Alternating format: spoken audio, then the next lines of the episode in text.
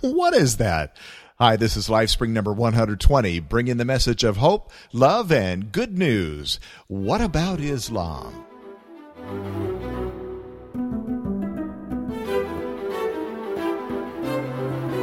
How you doing?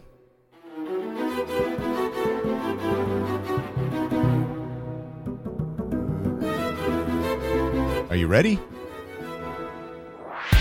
Let's go. Hello and welcome to Lifespring. I'm Steve Webb, your host.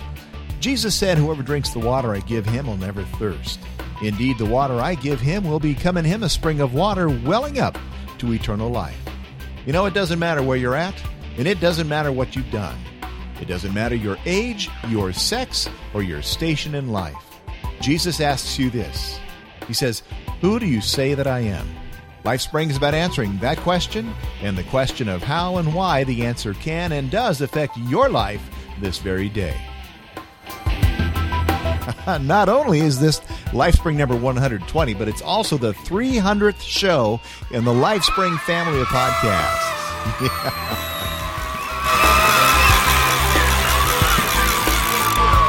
Okay, enough of that, enough of that. Let's get on with the show. It's going to be a good one, so I'm really glad you're here. Let's go. Author of my faith, rekindle this flame. Burn it hot and bright in me today. Perfecter of my soul, will you rule this heart again? I want to be where you are. Without you, I'm lost. Will you be the keeper of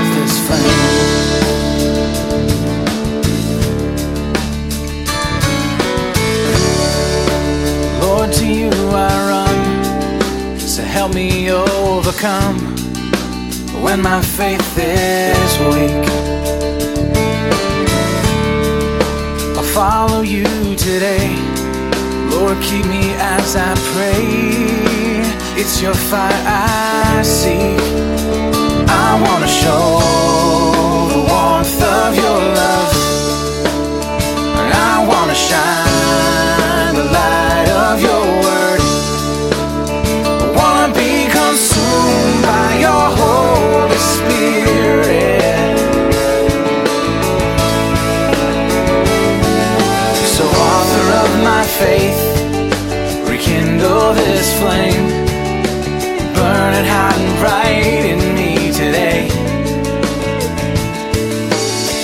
Perfecter of my soul, will you rule this heart again?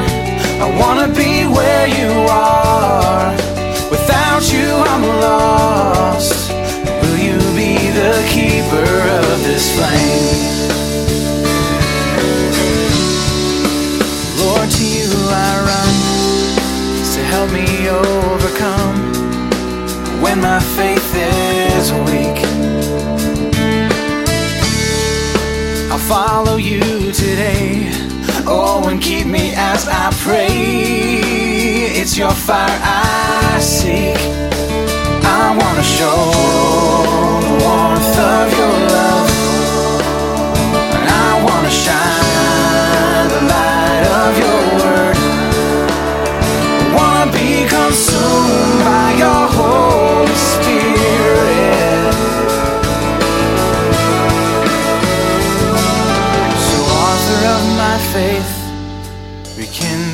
This flame. Burn it hot and bright in me today.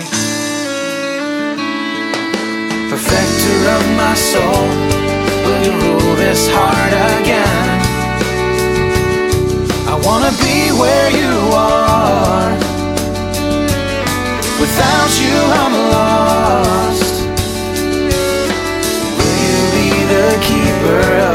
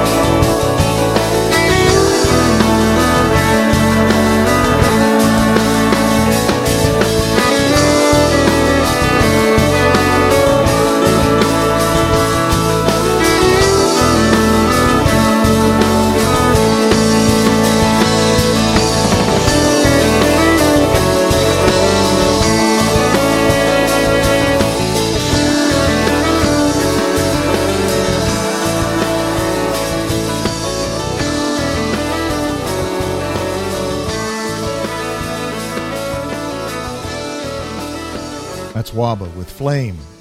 Of course, you can find info on the show notes page.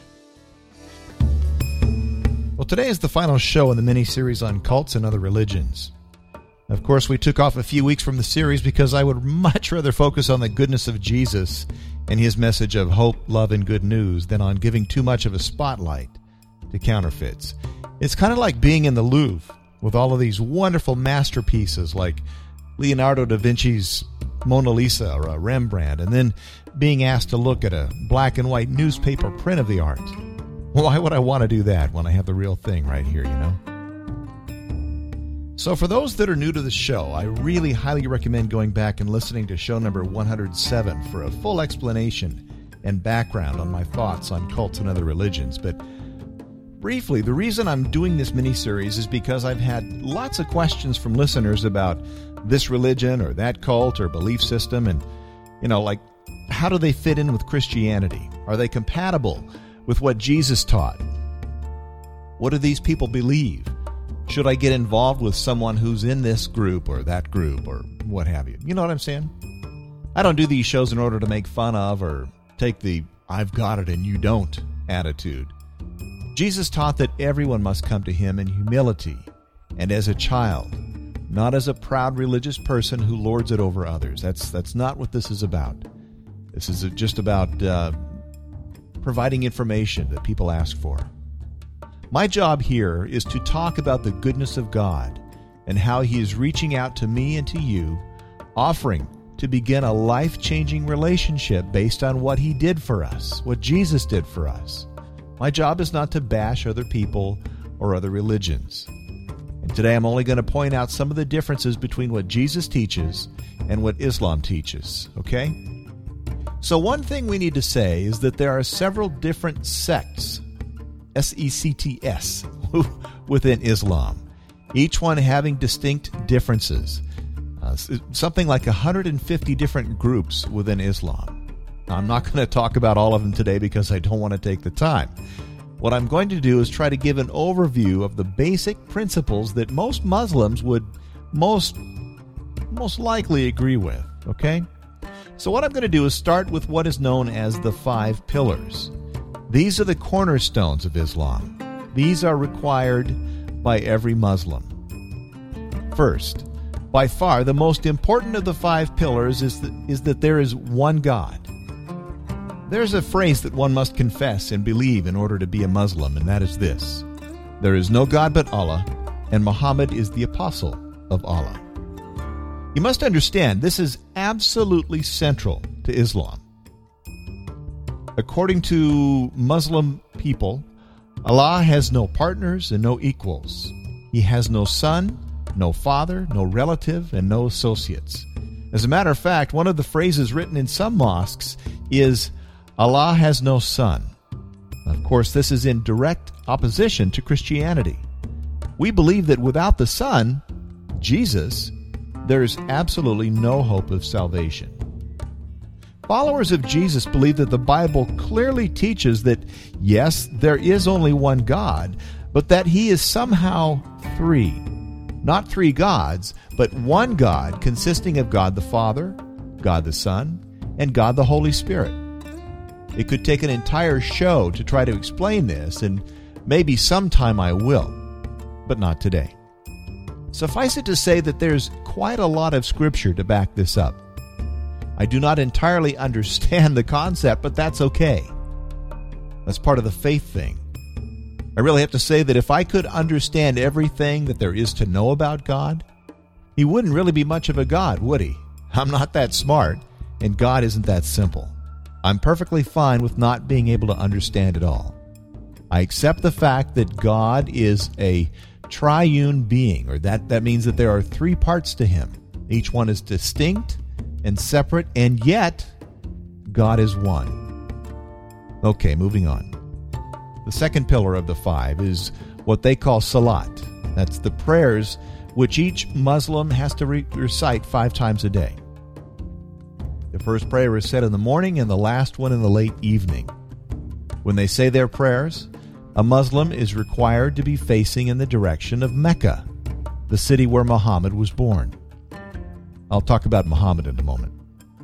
Prayers make use of verses from the Quran and are said in Arabic. And by the way, the Quran is their holy book. The third pillar is giving financially to the community of believers or giving alms. A L M S. Muslims believe that Allah owns everything, and we humans are essentially just holding what is His. So the percentage of what they give is supposed to be uh, is supposed to amount to at least one fortieth of their total worth, or two and a half percent, I think is what that works out to be. The fourth pillar is fasting, which brings self purification. Notice I said self purification. This is done during the, the month of Ramadan, which um, is in the ninth month of the Muslim lunar calendar. And during this time, they are uh, to abstain from all food, drink, and sexual relations from sunrise to sunset. Between sunset and sunrise, they don't fast from those things. The final pillar is known as the Hajj. That's spelled H A J J. Hajj. This is a pilgrimage to Mecca and is supposed to be done at least once in the Muslim's life. So that's a very brief look at the five pillars, but there are several other beliefs that Muslims embrace. So let's take a look at a few of those. One of them is the belief in the prophets. They believe that Allah has sent 124,000 prophets with his message, but only 25 of them are mentioned in the Quran. Muhammad is said to be the final and the greatest of these. Um, Adam was the first, you know, Adam and Eve, that Adam. Adam was the first, and was then followed by Abraham, Jacob, Ishmael, Isaac, David, Solomon, John the Baptist, and Jesus, along with some others. Now, the, the need for this continuing march of prophets is that, according to Islam, the message carried by the earlier prophets was corrupted over time. They absolutely reject the Christian teaching that Jesus is the Son of God as blasphemy because of the belief that God is one and indivisible. And as long as we are on the subject of the prophets, let's talk for a moment about Muhammad. Muhammad was born at Mecca in what is now Saudi Arabia in 570 AD. His father was a leading citizen of the area, but he died just before Muhammad was born. And he was actually named by his grandfather. On hearing of uh, his son's death, he went to the daughter in law's house, took the baby in his arms, and called him Muhammad, which means the praised one. When he was about five years old, his mother uh, took him on a trip to Yathrib, later called Medina, but she died on the way back home. At about 25 years of age, he entered into the service of a rich widow, and her name was uh, Khadijah, who lived in Mecca. She was so impressed with his service that she offered to marry him, even though he was 15 years uh, younger than she was. Muhammad accepted and was deeply, deeply devoted to her. As long as she lived, he took no other wife. But after his wife's death, Muhammad did take other wives. In fact, he eventually had 15 wives, which is quite significant when the Quran, which came later from his revelations, allowed for only four wives. One author on Islam says uh, from several historical accounts, it's clear that he married someone new every year after Khadijah's death. Uh, according to this person, Aisha, the youngest of his 11 wives, used to say that the Prophet loved three things women, scents, and food. Muhammad had married this person, Aisha, when she was only 10 years old. Some of the uh, places I've read said that she was nine. Muhammad was an introspective man, and while living in Mecca, he withdrew each year to a cave on Mount Hira in the nearby desert. There he meditated and prayed for several days, and during the month of Ramadan, as Muhammad was meditating in a cave, a voice called out to him that said, Recite! At first he was afraid. He didn't understand what he was uh, supposed to recite. And then the voice said, In the name of thy Lord, the Creator who created mankind from a clot of blood, recite. Now Muhammad was extremely disturbed and he went home to his wife. He was afraid that he was possessed by an evil spirit. So his wife Khadijah consoled him and then called for her cousin, an elderly convert to Christianity. He assured Muhammad that he was not crazy, but that he had experienced a true revelation like those God had allowed Moses and the prophets, and Muhammad must submit to it. The, counter, the, the counsel that this elderly man gave Muhammad significantly affected his understanding of God and religion. Just as a lot of other converts have not necessarily had a real good grasp of biblical Christianity, this was true of Khadijah's cousin. He had been largely influenced by the, a Nestorian view of Christianity, especially concerning the person of Jesus Christ. And Nestorians rejected the idea that Jesus was God. The revelations continued for uh, Muhammad, and they were later recorded in what is called the Quran, which means, by the way, recite. Muhammad never claimed that he was proclaiming a new religion. He believed that what had been revealed to him was the same religion revealed to other prophets, such as Abraham, Moses, Solomon, Jonah, and Jesus. Here's the deal, though. He thought that the religion revealed to the earlier prophets had become corrupted, and that he was now restoring it to its original purity. Muhammad emphasized monotheism, or the belief in one God, and this brought him into great conflict with his fellow Meccans, who believed in polytheism, or many gods. In particular, the cubed stone building known as the Kaaba had 360 idols of the local Arab tribes. Muhammad's anti idolatry message in Mecca made him an enemy of the city. Opposition to his views continued to escalate until finally, in 622, he was forced to get out of Medina, then known as Yathrib, about 250 miles north of Mecca. His flight was known as the Hagira or Hajira. The name of the city was later changed to Medina, which means City of the Prophet. Now, Islam shifted at this point from a monotheistic religion to a monotheistic philosophy of religion politics, and daily life. Sound familiar? Muhammad was offered leadership in Yathrib, and he took it. Now, so significant was Muhammad's flight from Mecca to Medina that the year became the first year in the Islamic calendar. Dates are noted as AH, after Hegira or Hijra. Muhammad gathered forces together there that enabled him to conquer Mecca in 630. He destroyed the idols in the Kaaba and proclaimed it as a mosque. Two years later, Muhammad died in this tomb, and his tomb is in the Prophet's mosque in Medina. It's interesting to note that although Muslims consider it a weakness of Christianity that there are so many different groups within it, there are also, as I said, many sects within Islam, about 150. The largest sects in Islam are the Sunnis and the Shiites. We've heard about them on the news. About 90% of all Muslims are Sunnis, who trace their heritage to Muhammad's first four spiritual and political successors. The Shiites are the next largest sect of Islam. And the Shiites insist that the true line from Muhammad came through his son in law. So let's talk a little bit about the source of authority. You know, where they where what what source they look to as the final authority. Of course, they hold the Quran as its final authority. Muslims believe that the Quran was dictated to Muhammad by the angel Gabriel and that it was later recorded in Arabic, much later, as a matter of fact. The Quran is given the highest reverence by the Muslims. Uh, they dare not touch it without first being washed and purified. They read it with the greatest care and respect, never holding it below their waist, according to one author. Now, although the Quran was written five to six hundred years after the New Testament was written, 75% of the Quran is from the Holy Bible, according to one author, who is an Arabic speaking Christian. Of course, uh, Muslims reject the deity of Jesus, as we've already talked about, and they deny that his death on the cross had anything to do with paying for the penalty of sin. Muslims believe that he was taken to heaven by God before having to go to the cross, as a matter of fact.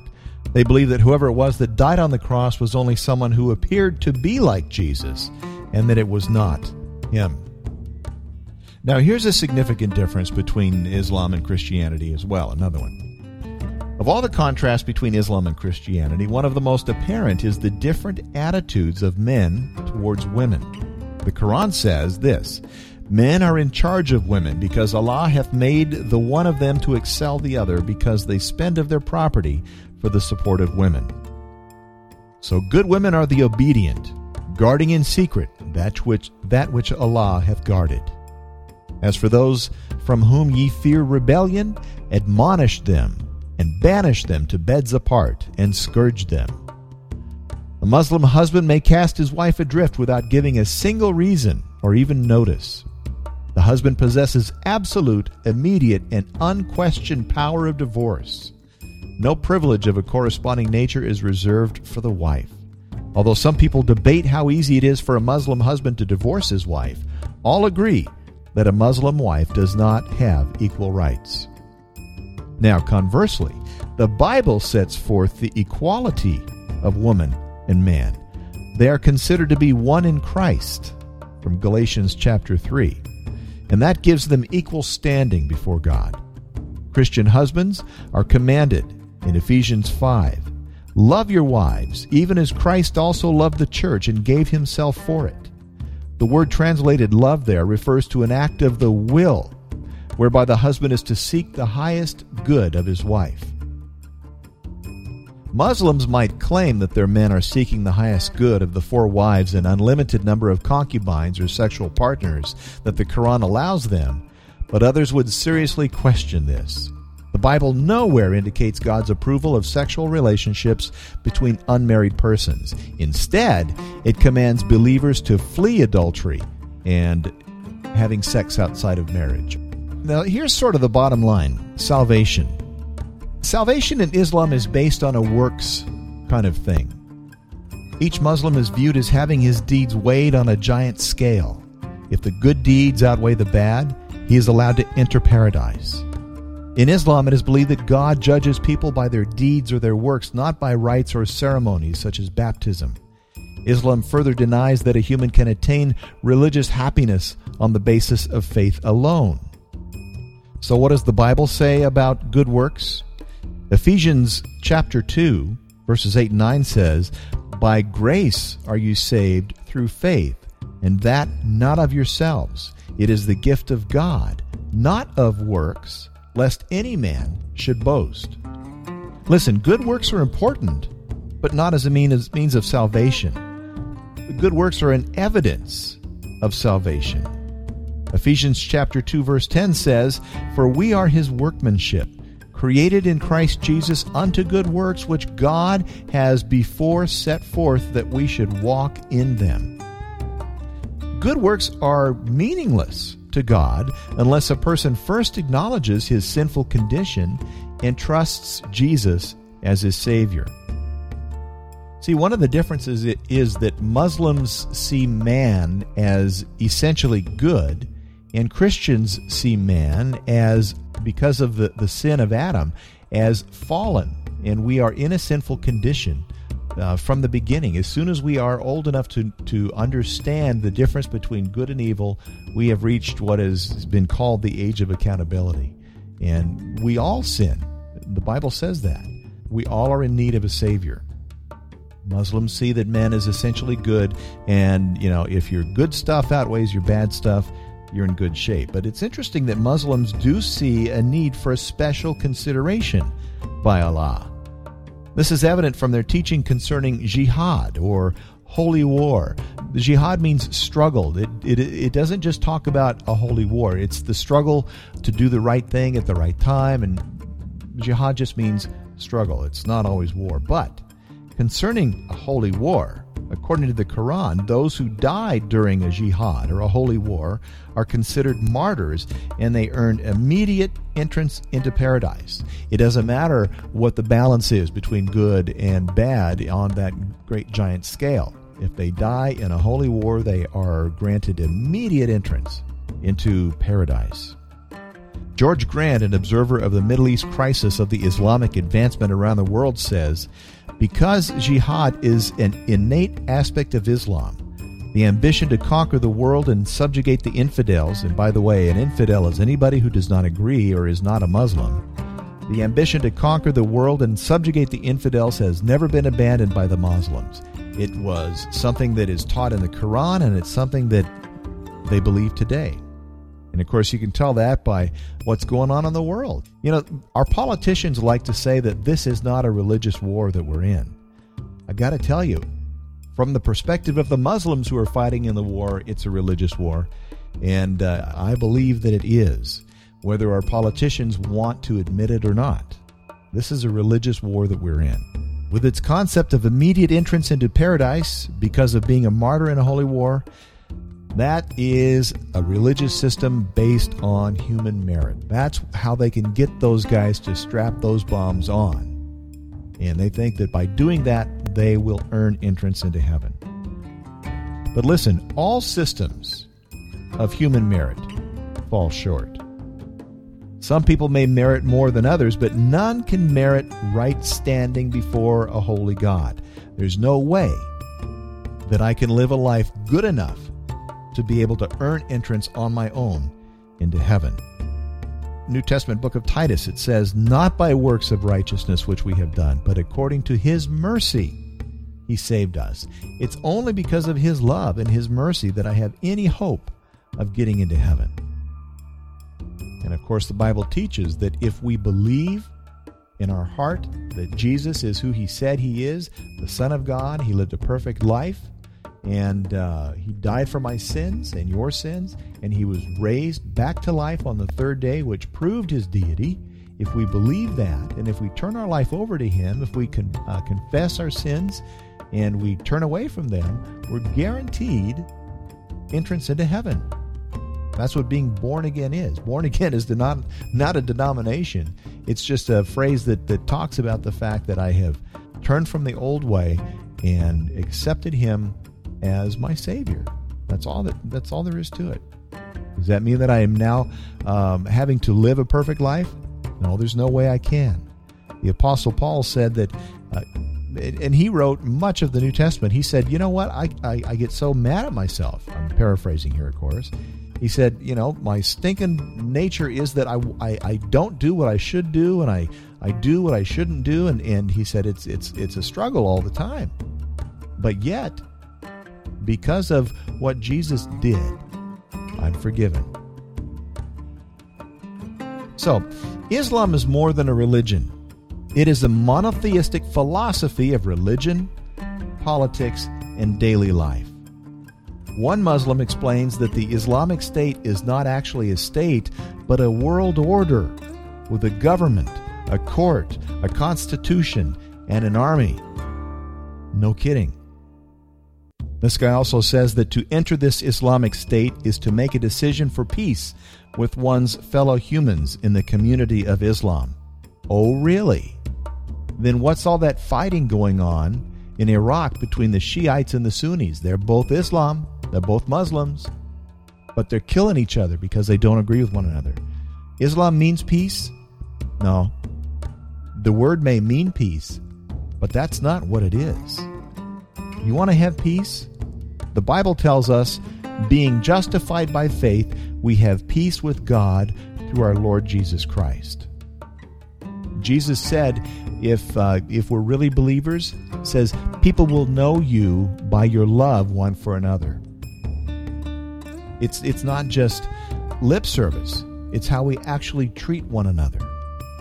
If I say that I'm a Christian, if I say that I'm a believer, if I say that I'm a follower of Jesus, but I treat my brother like dirt, or if I think that I should kill him because he doesn't agree with me, I'm not, I'm not a believer. The way to peace is through Jesus Christ. It's not through Islam.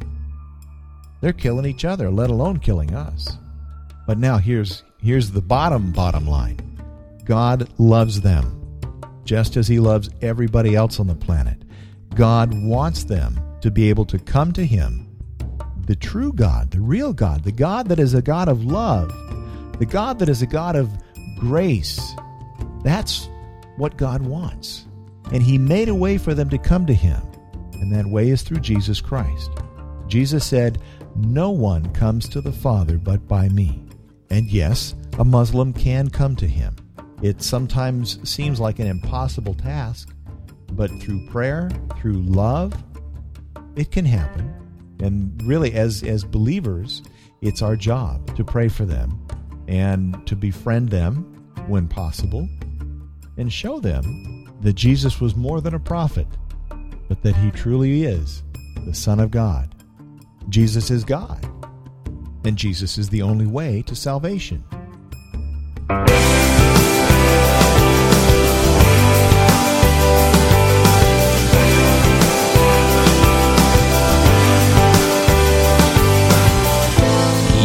By my heart today. Said, let's go walking like we used to. But I was busy, busy as sin. Gonna have to wait for another day. So you walk away. What am I supposed to say here now? Is there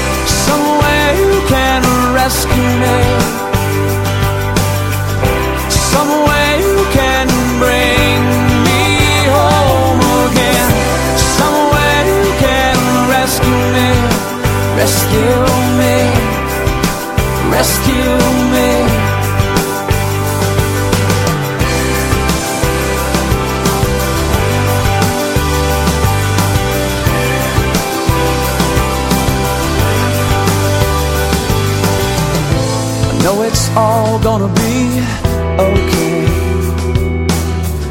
You draw me gently to your presence. But I've been headstrong, I've been hard, hard hearted. Help me live my life a little more like you. You make all things new. But I've been struggling to stand beside you, Lord. Rescue me?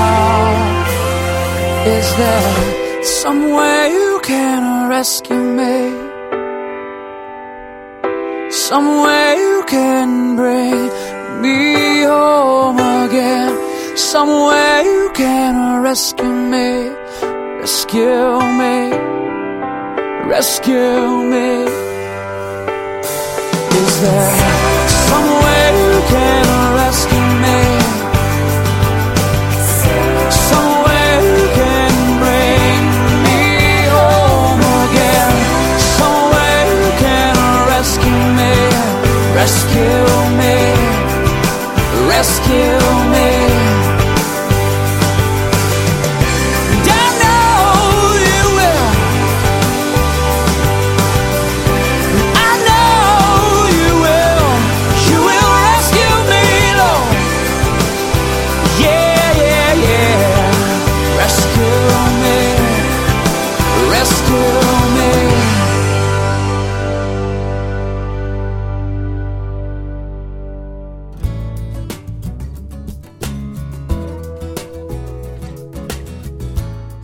Perhaps no composer has captured the musical heart and soul of America as did Irving Berlin. In addition to familiar favorites such as God Bless America and Easter Parade, he wrote I'm Dreaming of a White Christmas, which still ranks as an all time best selling musical score. In an interview for the San Diego Union, Don Freeman asked him, Is there any question you've never been asked that you would like someone to ask you? He said, Well, yes, there is one. What do you think of the many songs you've written that didn't become hits? My reply would be that I still think they're wonderful. You know, God too has an unshakable delight in what and whom He has made. He thinks each of His children are wonderful. Whether they're a hit in the eyes of others or not, God will always think that they're wonderful.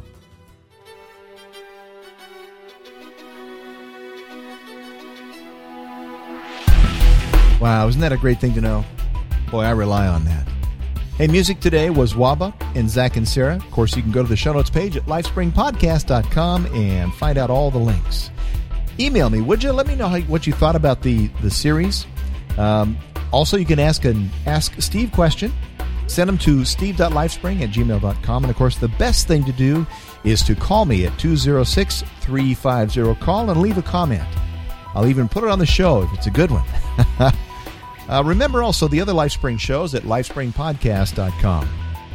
Got some really good shows over there, including the LifeSpring Family Bible, where we're reading the Bible through in one year. If you like the shows, tell a friend, would you? That's the very best thing you could do for me. Just tell a friend, spread the word, let people know about LifeSpring. Till I see you next time, I'm Steve Webb. God bless you. This has been an In Touch Productions podcast.